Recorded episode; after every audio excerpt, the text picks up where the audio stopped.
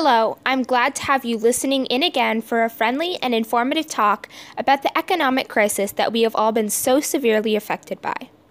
Today, I would like to talk to you about the state of our nation's economy. The bottom of our nation's economy has dropped out and continues to deteriorate. As many of you are fully aware, the economy's drop has caused colossal problems for our nation. Americans are unemployed, homeless, and struggling to provide essentials for themselves that are crucial to daily survival.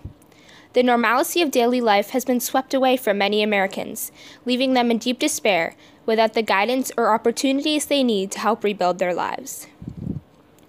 With the devastation of the Great Crash, very few institutions have survived, leaving no jobs to come by.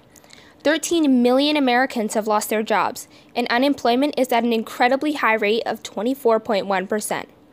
This very high unemployment rate has affected banks across the country. 4,000 banks have failed in just this year alone, and will continue to fail if we don't do something. This high rate of bank failure has left little money to run the economy with. There has been an 80% decline in stock market value, and many, many Americans have lost everything due to this.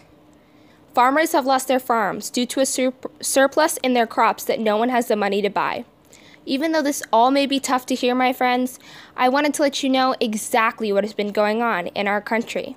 So, as your leader through all this, I have already started to implement acts, corporations, and administrations to change these statistics for the better. I have implemented the Civilian Conservation Corporation, which will give more than 5 100,000 men outdoor jobs to combat unemployment.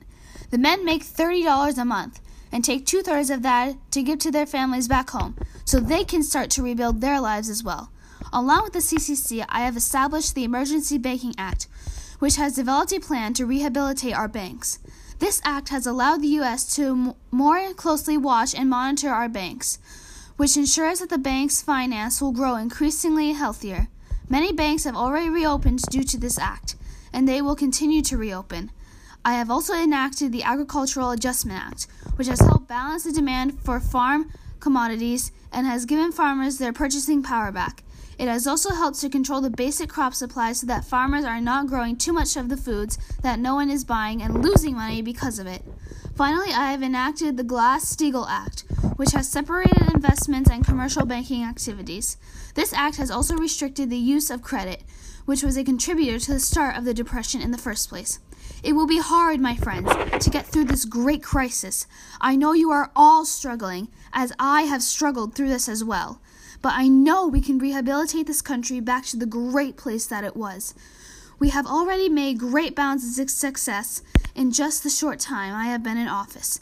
I assure you and promise you that I will stand with you through this crisis.